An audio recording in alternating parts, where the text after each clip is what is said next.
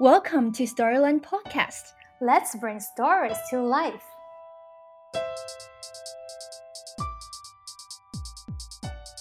So I do think that that all of that creativity came essentially from learning to read early on, and then and then and then, as you said, uh, you know, it's it's also listening when you're talking with other people, listening for ideas that that could work in stories, keeping your eyes open, looking at nature.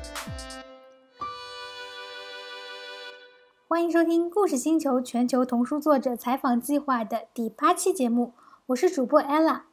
我们今天的嘉宾是美国绘本作家、插画师 Jeff Mack。他不仅原创绘本章节书，还给其他的绘本作家配插画。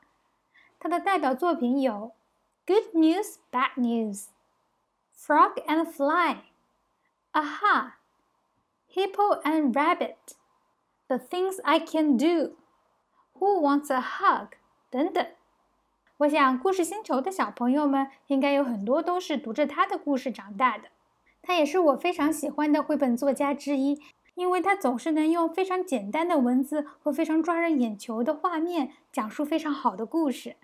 我们从他九月份刚出版的新书《Just a Story》聊起，Jeff 聊了很多和他自己的成长经历以及创作有关的故事。他还给小朋友们提供了许多非常宝贵的创作建议。那我们具体聊了些什么呢？一起来听听我与 Jeff 的这次访谈吧。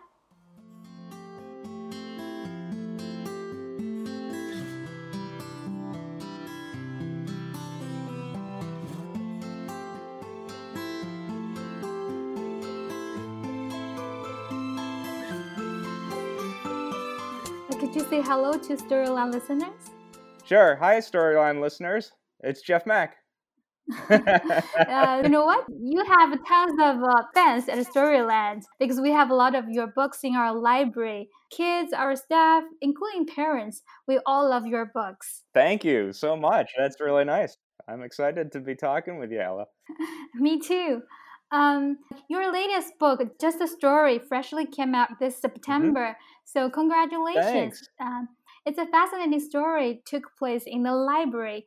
Uh, could you introduce a, li- a, bit more about the story to Storyland listeners? Because we, we can uh, have access to it in China yet.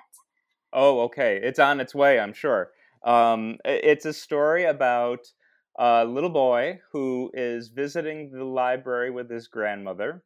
And while she's reading, he discovers um, a mysterious book on the floor. And it doesn't have a title or anything like that. So he picks up the book and he starts looking at it.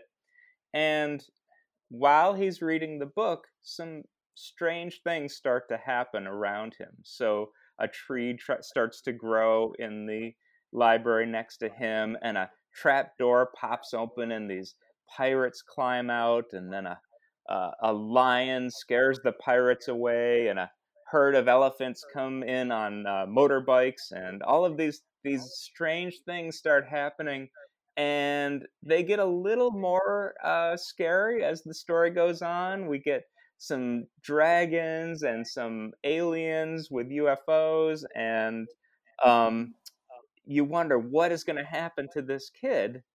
And then, well, I guess I don't want to tell you everything that happens. I want yeah, you to be yeah. able to see it for yourself. But the whole yeah. idea is that the boy is so engrossed in the story, he doesn't realize how much danger he might be in. And then there's this question about maybe the things that he's reading about in the story, maybe what we're actually seeing is his imagination and these things kind of coming to life around him.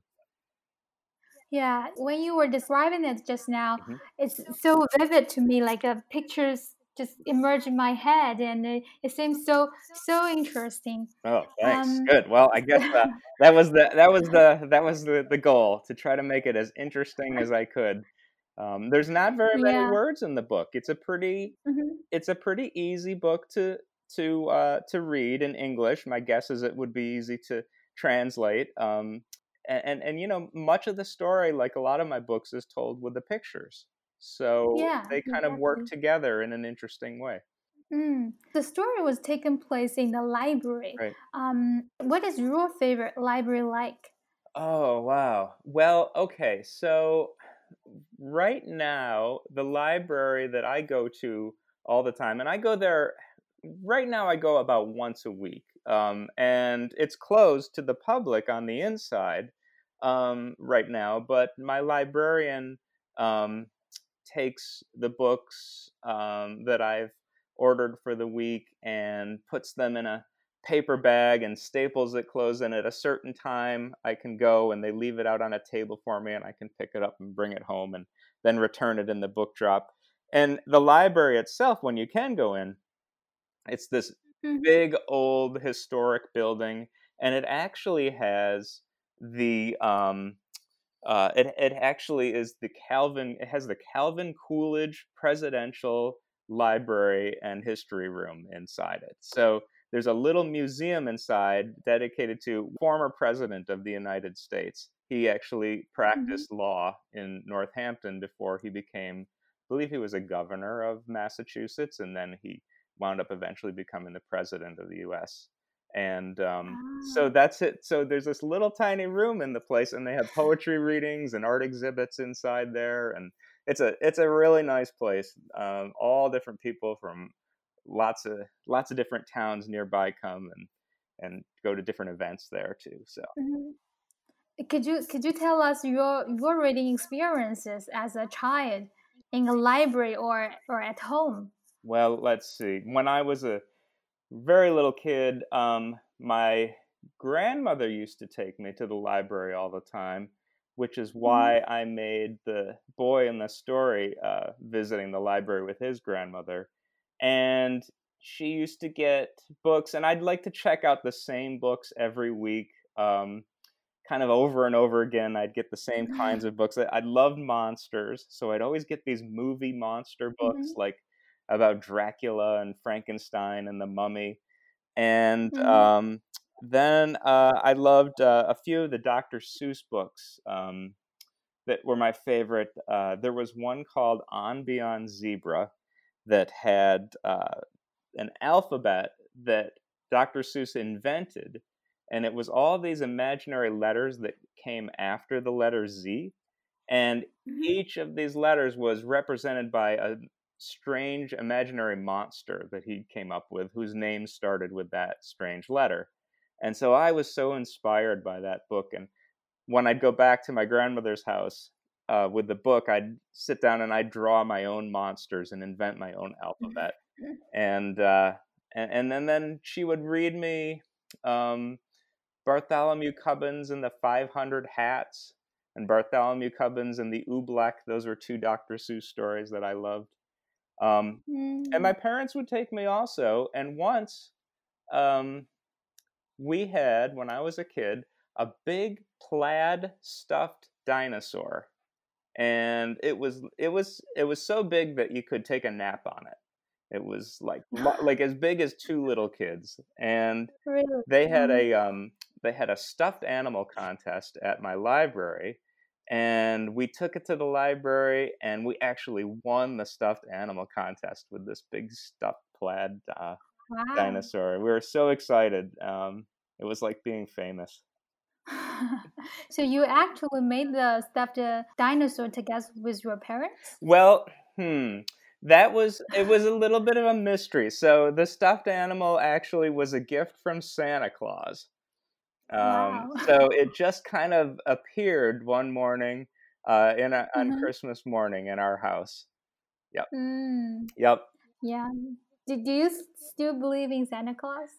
Um, do I believe in Santa Claus? Well, um, you know, as an adult, I think um, I, I I don't really believe um, that uh, Santa Claus, you know, climbs down my chimney or anything like that. But in terms of like, you know, a generous spirit at Christmas time that makes people want to mm-hmm give other people gifts and think about what other people might like instead of thinking about themselves all the time and mm-hmm. that kind of thing. I, I definitely think that's uh, that that that kind of spirit exists and that we, yeah. we all need that now and then. Yeah, yeah, it's about a belief. Yeah. It really is. Um, yep, yep. Uh, thanks for telling us about the the, the book your, your new book just a story Mhm. and i'm i'm really looking forward that we can we could read it in china and i would definitely will buy it in our library Excellent. so by then hope hope our listeners could check out in our library um, and as a illustrator and author when you were young you loved reading picture books and now you are making picture books Mhm. so i was wondering when you are reading picture books Mhm. how do you usually read them How do I because read them? people- Yeah, go ahead. yeah, some, because some people they read words first, and like kids they prefer usually they prefer to read pictures first, and the others might read them together. So, uh, do you have any of your own preference when you were reading picture books? So, Ella, do you mean like when I'm reading them to other kids or when I'm reading them for myself? Or do you mean like when I'm creating them? He, right now, I'm asking like uh, when you're reading it for yourself. Okay. When I'm reading it for myself, um, for myself, I actually, the closest I come to reading picture books are usually graphic novels. And um, and I do love graphic novels, and I read them all the time. Um, and uh, I think when I'm reading them, I usually read the words first, and then look at the pictures. Um, and that's not necessarily how I how I think. And when I'm making a book, it doesn't necessarily go that way. But when I'm Mhm. reading other people's work, I think that's usually how it does. Mm. Um, so when you are creating the picture book, words or pictures, which comes to you first? Um, when I'm creating it, I usually think of the pictures first, and then I do the words after. Uh, but the pictures, when I start, are usually very, very simple, like stick figures. You know, little sketchy um, Mhm. stick figures that kind of represent what I think is going to be happening in each scene. And a lot of times when I'm making a book, I like to make sort of a grid of of squares that represent the pages, and then I put little stick figures in each scene. So I have a lot of the ideas for the story already in my head, but I'm just making notes to sort of help myself remember what's going to go on each page. And then after that, I go Mm. back and I try to figure out what words are going to go well with each of the pictures. Mm. Yeah, that's usually, Yeah. and it's not always the same every single time. You Mhm. know, some I had there are definitely some books that I start with the words first, but most of them, Mhm. I think I just naturally think of pictures before I think of words. Mm, yeah, because pictures they are also visual languages. Yeah. So when I'm giving those uh, workshops to parents, uh, teaching them how to read read picture books together with their kids better, and usually they they will focus more on words. They will ask why my kids don't read the words; they are only look at the pictures. But pictures they have a lot of important information as well. It's Um, true, and and that's the thing I love about um, picture books in particular is how the words and the pictures they really need each other to tell the story. You know, you you can't just read one and ignore the other because the story means something different um, depending on the combination of the pictures and the words. And and so you mhm. know that's those at least those are the books that I love. You know, the the the best ones I think. Um, you can't take away either the pictures or the words and wind up with the same story. Yeah, because I think you are really good at telling stories, especially using pictures.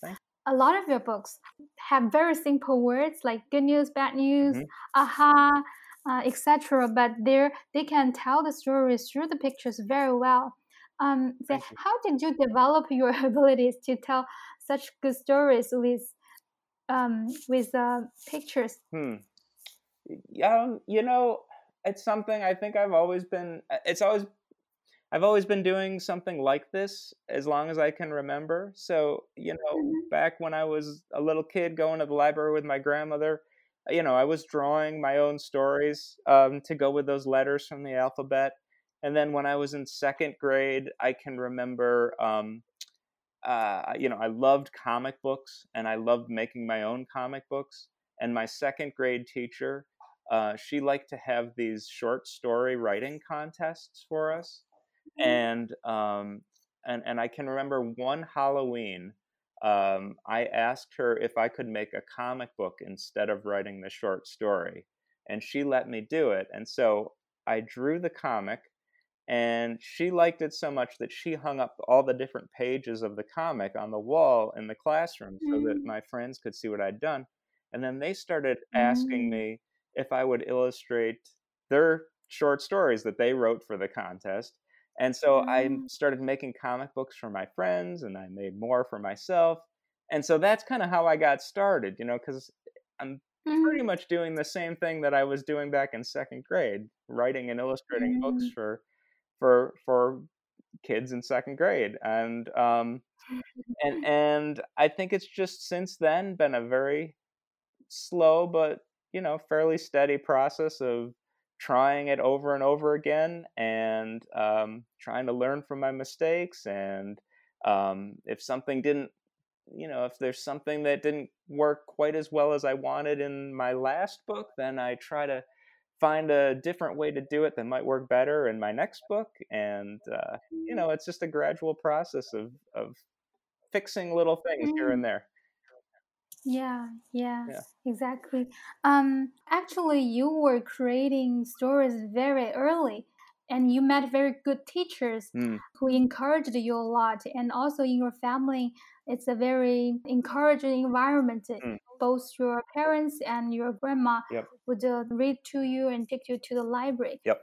I was wondering because it's about creating stories. Right now in China, Mhm. uh, people really value reading a lot right now, uh, especially like the city I'm living and working uh, now in Shanghai. Mhm. Parents realize the importance of reading, so uh, they would start to cultivate their children's reading habits in very early age. that's So, great do you think your uh, your creativity comes from reading, tons of reading, or it's also very important, or you gain more inspiration through uh, observing life uh, in nature or the interaction with other people?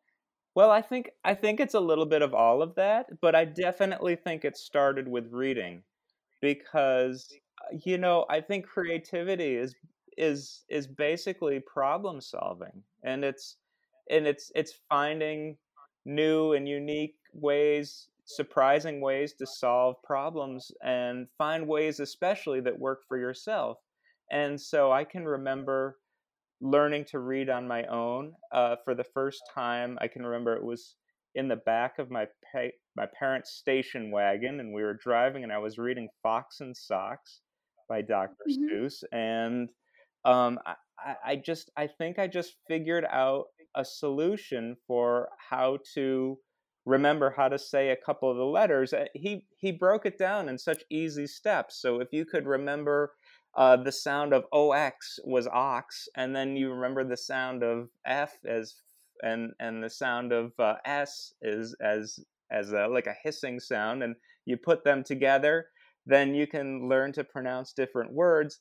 And so I think in that in that way he was teaching a form of creativity. You could problem solve how to read for yourself and uh, Mm. and I think that that the feeling of success that I got from first learning how to read those books on my own, you know, really inspired me to want to read longer books, more complicated books, and uh, and then eventually, uh, you know, once I had those skills down to sort of start to write my own stories, and it was the same with drawing. Uh, with Ed Emberley books, um, you know, he he taught you how to create these complex uh, scenes of castles and knights and dragons and and monsters and all of these things. But he taught you how to do them one step at a time. You know, so when you looked at his books, it was like a Mhm. map of which line you draw first, and then which shape you add to that, and then another squiggle after that, and eventually, if you do this thing one step at a time, you'd have this big, exciting, um, complicated drawing. And it was just like a form of problem solving. It, it taught a, a form of creativity, I think, um, so Mm. that I wouldn't be too intimidating if I intimidated if I tried to do a drawing of my own. I could just solve the problem the way he Mm. showed you how to solve it by just taking it slowly and doing it one step at a time. And really, that's how I make books now. Is just you you do one version of the book, and then it doesn't quite work out the way that you hope it's going to, you go back and you change this part and you fix this part, and eventually you get something that works all the way through the way you want it. So I do think that that all of that creativity came essentially from learning to read early on. and then and then and then as you said uh, you know it's it's also listening when you're talking with other people listening for ideas that that could work in stories keeping your eyes open looking at nature. Um, if i'm stuck on how to solve a problem in a story one of the best things i find is to put it away for a little while and go out for a walk. Um, there's a Mhm. there's a nice uh, river trail that goes about if i walk five minutes away from my house I can walk along this river and I can kind of stop thinking about the book for a little while because I'm Mm. in nature and I have all these other things to look at and think about. And then when I get back to the book um, to work on it again, uh, you know, I kind of have a fresh way of looking at it. And sometimes I can see my problem a little more clearly. Mm. Yeah.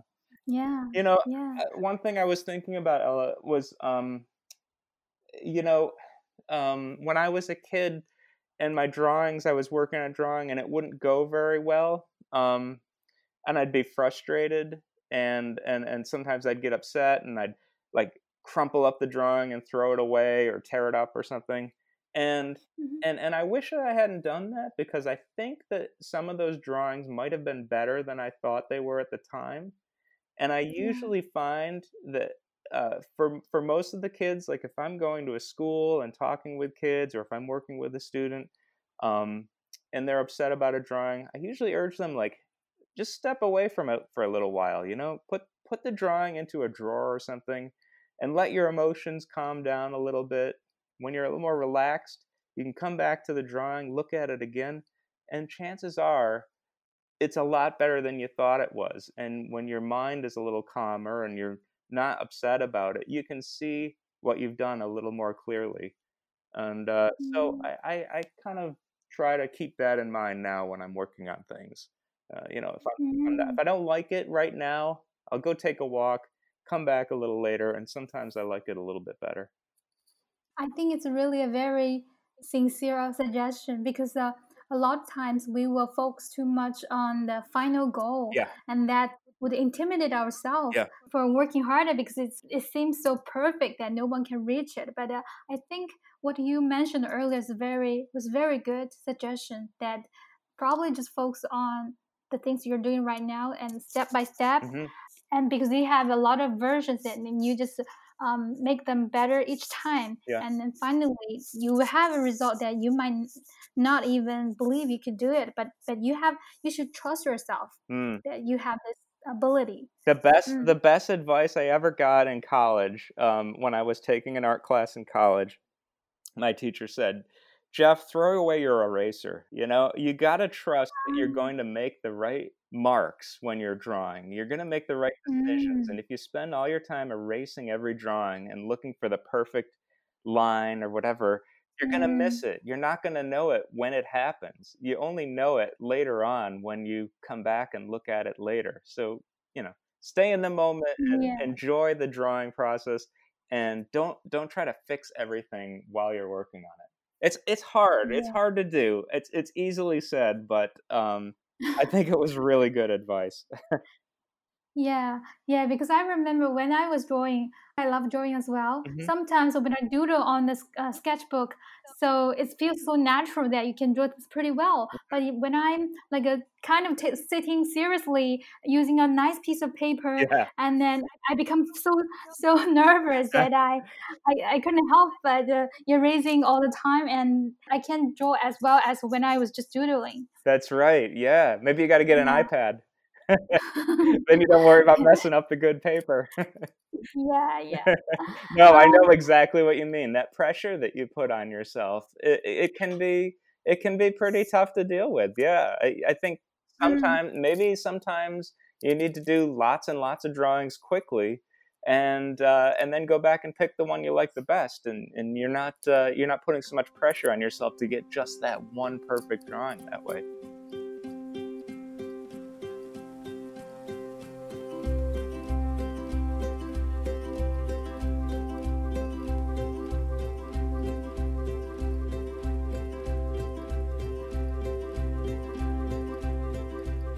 Just now you mentioned iPad. Do you use different uh, tools to draw? hmm I do, yeah, yeah. I use a lot of different tools. Um, so when I started uh, at the beginning, uh, the first maybe I don't know ten or twelve books that I illustrated were all with acrylic paint on watercolor mm-hmm. paper, and mm-hmm. um, and I would layer up the paint kind of like you would paint with oils, but I used acrylic because I wanted it to dry faster, and and then um, and then I got to a point where um, I wanted to make this book that looked like it was done by a four-year-old, and it was called "The Things I Can Do." It was like a, a little kid. I remember that one. Oh, you saw that one? Okay.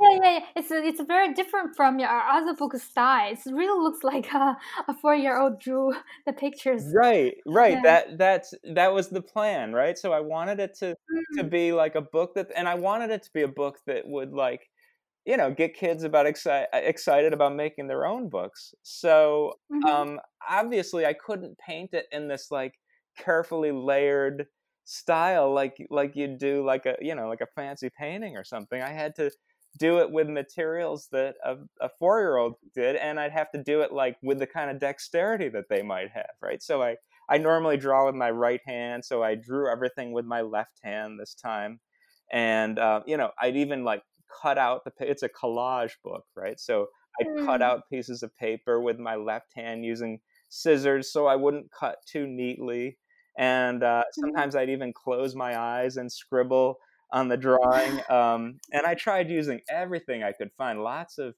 things i cut out from uh, magazines and newspapers and um, mm. i smeared some ketchup in the book there's some bubble gum that's on a on a shoe in the book that I got stuck in my scanner when I was making the book and I had to like scrape it out with a razor blade afterwards.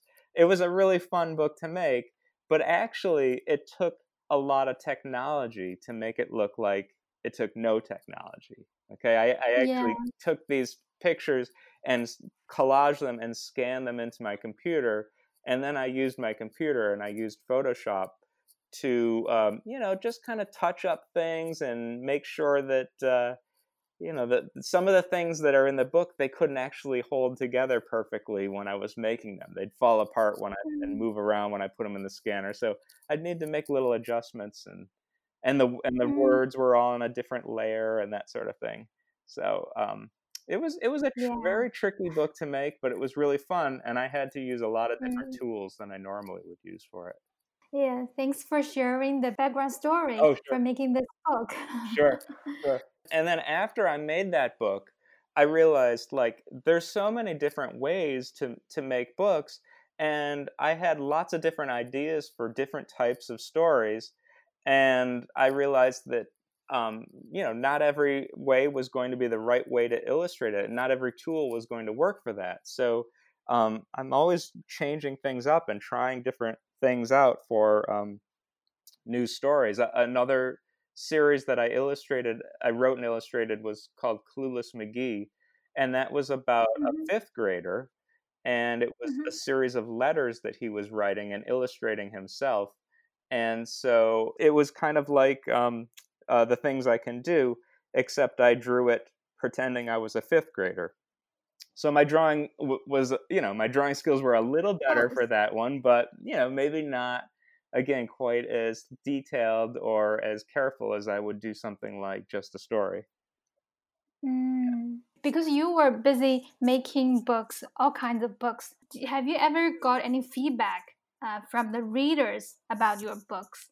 Oh, sure. I mean, people. Uh, well, I visit a lot of schools. Okay, so um, I travel quite a bit um, in the US and in other countries, and I work with kids um, and I talk with them about how I make different kinds of books. And sometimes I do workshops with them, and we make books together or we make comics together. And um, and and I do get a lot of feedback from them. They they you know they always have questions for me about the books. Mm. Uh, and and sometimes I'm so surprised that they've paid more attention to details of the story than than I have, or that or sometimes you know uh, you know a book that I've written um, several years ago isn't so fresh in my mind. Mm-hmm. There was a time I went to a very small school in um, the uh, far eastern part of Texas in the United States, really close to the Mhm. Louisiana border. And Mm. they, uh, the kids at the school had read all of the Clueless McGee books, and they knew every character and every little detail, and they all had these questions about very specific things. What's this character's last name? How did this character start working at the school where Clueless McGee is going to school? All these things that I hadn't even thought of myself and hadn't written into the story and uh, and completely forgotten about since I'd written it. And I was Mm. it's so touching, you know, because you Yeah. write these stories and you send them out, and sometimes you just don't know uh, how people are going to react to them. And when you find people are really paying attention to to it like that, it uh, it's a really nice feeling. Mm, yes. So I'm also leading a parents workshop. We would also read the picture book together in the workshop. hmm There's a sharing session that each person would share what they have found in the picture book and uh, how do they feel. Oh, And uh, your books were chosen many times as well. And each time, different people they would always bring out something, even more things, in in the picture books. huh. For example, uh, your book Aha. uh huh, uh huh. It has uh, owning A and H says two letters, Right, but with a uh, with lively, colorful, expressive pictures. right. And the story is full of twists and turns. And each time the frog thinks that he he's at a safe place, there's always a hidden danger followed. I read this book to to ki- kids at different ages and also parents as well, and uh, everyone would, would laugh when there's something they didn't expect happen. hmm Um, yeah, and then they would also notice that the change of time, like uh, at the very beginning, Oh, the front page, the frog was lying on the pond, but the the color was very light. hmm Uh, but at the end, it's kind of uh, purplish pink hmm because um, the sun is setting down, and they will say that the story seems very short, but it actually maybe take half a day, Right. etc. So people were really noticing a lot of details uh, when they are reading your pictures. Wow, that's so great. And that I think if I remember that book is the the details are pretty important because you think, for example, that the frog might be on a rock, sitting on a rock, but then when you turn the page, he's actually on the back of a turtle. And if you look yeah, carefully at the details, you see that it's the rock that he seems to be sitting on has a different pattern on it than the other rocks around him. So those little things give you clues um, to make you think what might be coming next. Yeah, and also like the frog is very short. The views he could see is all very low. That's why he would take a flamingo's feet as a kind of straw and hung on it. It kind of seems like a, a children's angle when they're looking at the world be- because the children are very short there, uh, as Oh, well. I see that. I, I know what you're talking about. That's the part where it's sort of the camera angle is is low, and then you turn the page, and you actually have to turn the entire book on its side because the flamingo stretches up, and it's almost like you're looking uh, from the bottom yeah, up towards the top of his head. Yeah, I, I see that. And and you know, Ella, I didn't actually think about that when I was making the picture. really? It, it just kind of, it was just kind of uh, the thing I thought of doing first. But that that makes sense. That's a that's a really cool observation. So we we thought you you do it purpose purposely like um uh, the the kid is like the little frog. A lot of times you see the word very differently from adults because they were shorter and a lot of times they could see only part of the word. Well, that makes sense, and I do I do think that you know in every picture book there ought to be some character that the reader, assuming the reader is a, is a kid, can sort of relate to or identify with, and Mm. and so in that book, yeah, it makes sense that it's the frog. Um, that's the main character, and the frog is always getting into trouble and then just getting out of trouble just at the last minute. So Mm. yeah, I think a lot of kids probably can relate to that experience too. Would you predict the reader's reaction when you were creating the book? Oh yeah, I think so. I mean, especially if you want to make a book that's that's funny, I think you have to kind of predict how the reader is going to react to it. Um, and Mm. obviously, everybody has a different opinion about what's funny, and the one thing that's funny to one person might not be funny to another. But um, Mm. but but yeah, I do think that it's important um, that at least everybody know that it's that it's supposed to be a joke, even if they don't laugh at it. Um, uh, and so, in that sense, yeah, I definitely think, and also, um, you know, I mean, I, I don't just write the books for myself and for my own enjoyment, I, although I do get a lot of enjoyment out of them um, and making them. Mm. And I do make sure that it's something that I really like and am happy with. Um, but you know, I'm I'm making these books to share with people and for primarily their enjoyment and um, and so I have to keep them in mind and and always be thinking how is a little kid going to to uh, to read this you know what how are they going to mm. uh, how how how are they going to connect to this i guess that's the important mm. how are they going to see something yeah. of themselves in this story am i am i being like true to the way kids really feel about um, these situations mm. among all of your books which one is your favorite if you have to oh wow um, it's so hard but um, i think of everything i've ever written probably um, uh, it's well it's not a picture book it's the second clueless mcgee book it's called clueless mcgee and the inflatable pants and mm-hmm. that book is probably my favorite because um, it has all of this stuff in it that i loved when i was a kid um, I loved mm. uh, stories about mad scientists and weird inventions, and I loved books about superheroes, and I loved um, books about mysteries and uh, and and I and comic books, and I was able to find a way of like including all of those things that I loved in the plot of this story and um, mm. and and so because uh, because of that, it was just so much fun to write it. You know, I felt like um, I felt like it wasn't it wasn't too hard to imagine how kids were going to react to that story because it was it was it felt really fresh to me. It felt like this is how I felt when I was a kid, mm. uh, and so mm. I'm just going to put this all into this book. Um, mm. So that's probably my favorite. But then, you know, picture books, I have a bunch of different favorites, and um, and and you know, I'm really excited about the way Just a Story turned out, and uh, that was that was a that was a, a very challenging book to make, um, especially trying to find just the right sort of style to illustrate that with. Um, I tried a few different things out, but I'm really happy with the way it came out. If you have a chance to interview a living children's oh. book oh. author or illustrator, who would that be? Wow. a living children's book author or illustrator that I'd like to. Um, let's see. Who do I like?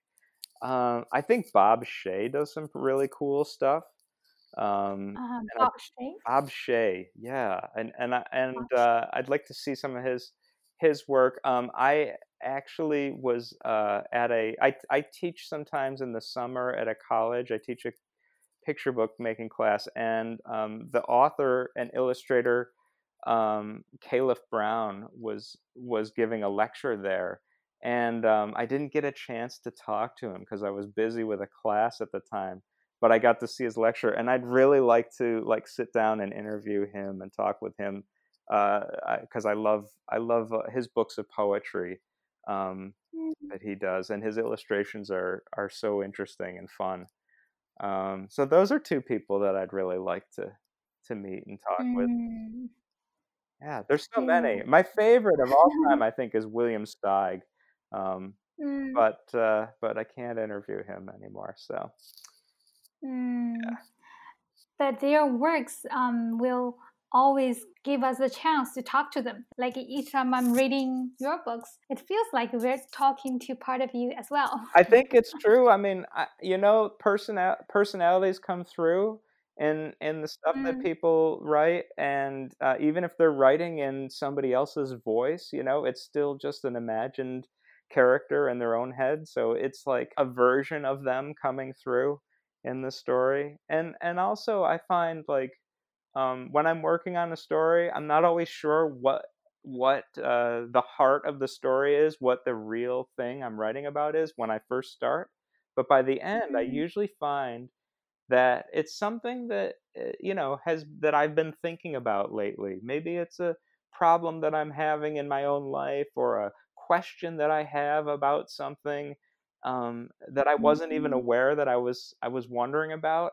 And so like I kind of discover or kind of work through things when I'm making a book for myself. So I think in that way people can when they learn when they read the story they can learn about what's important to the author because usually that's the case Mhm. I think. This Tuesday, uh, we just had a parents' workshop talking about picture books. We and we accidentally pick a few um, picture books, and then we found out that fundamentally they were all talking about finding yourself. Yeah. It, it looks like an easy story sometimes, but uh, fundamentally, a lot of picture books they were talking about how you deal with the relationship with yourself, how you look at the world, and how you face how other people look at you. It's about finding who you are the whole life. Yeah, yeah. And that was kind of the Mm. theme that all of those books had in common, but then they each had a different story that they told that theme through. Or that, that Yeah, yeah, so yeah. That's mm, pretty that's yeah. pretty cool how that can happen. I think it's kind of lucky to be a creator because when you are creating, the creating process itself is a reward to yourself as well, right? I think it's true. Yeah, I mean, I think there's a lot of there's some like self discovery that goes on when you're creating, and, Mm. and you know, maybe I'm maybe there's something I've been afraid of that I don't even realize that I'm afraid of it, and then I'm writing a story and I put that that thing in the story. So, um, you know, it, it kind of maybe helps me come to come to terms with it, and maybe I won't feel quite as afraid afterwards after I've I've sort of you know dealt with it in my in my own way through my story Mm. Just now, we have already talked a lot about creating books, and you offered a, a very valuable suggestion that when you are creating, don't think about too much things. Hmm. Uh, just focus on what you're doing and uh, Mm. don't use erasers too much. yeah And we have a lot of uh, in Story at Storyland, uh, the kids they were encouraged to ex- express themselves at an early age through either pictures or words or combine them together, and they also make their own books. You're one of their favorite author and illustrator.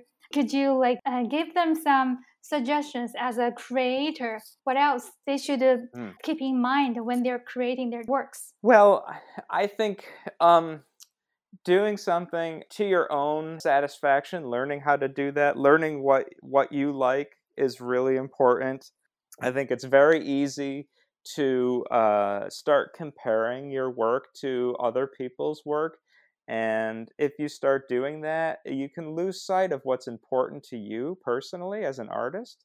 And so i think Mm. that um, that, that you want to avoid that. Like the i think you it's it's a challenge. You want to be able to appreciate other people's work right? You, you want to be able to enjoy it and celebrate it for for for the achievement that they've created and and and you know just as a reader just for the enjoyment of it.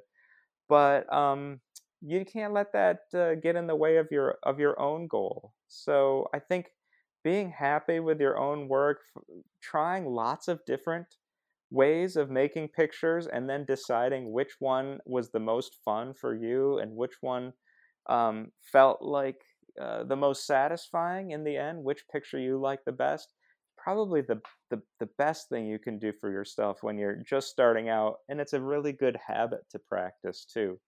I mean, you can learn Mm. things from other people, and you can notice little little ideas or little techniques that they might use that you might be able to use to to improve your own uh, work. But I think I think the best thing you can do is just just stay focused on what you're doing and and keep doing it the best way you can.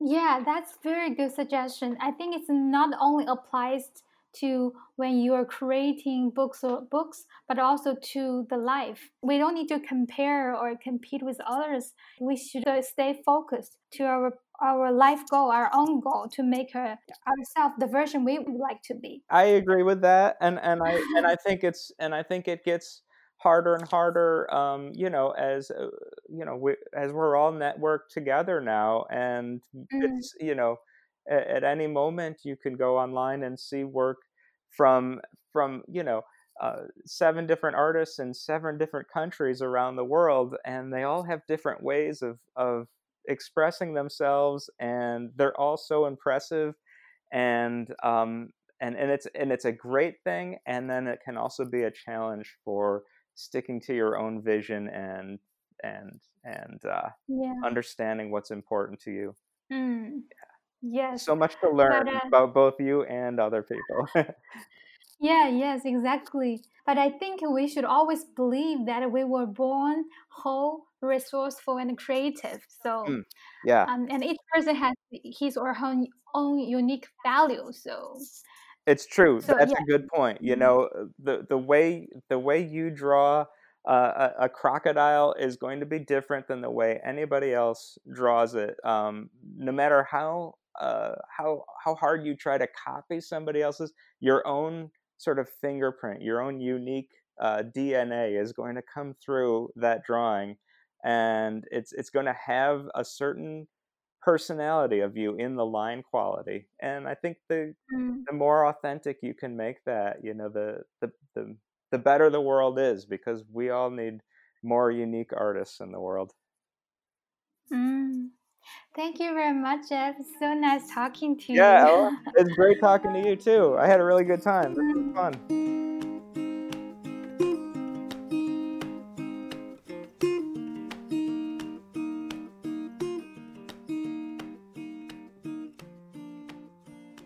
以上就是我与 Jeff 这次访谈的全部内容。如果大家听完之后有什么反馈，也欢迎在留言评论区告诉我。 在喜马拉雅、荔枝、小宇宙等播客平台搜索 Storyline Radio 就可以按时听到我们的更新啦。同时，也欢迎大家在微信上订阅 Storyline 故事星球服务号，了解更多在故事星球发生的有趣故事。好啦，本期节目就到这里，让我们下期节目再见，拜。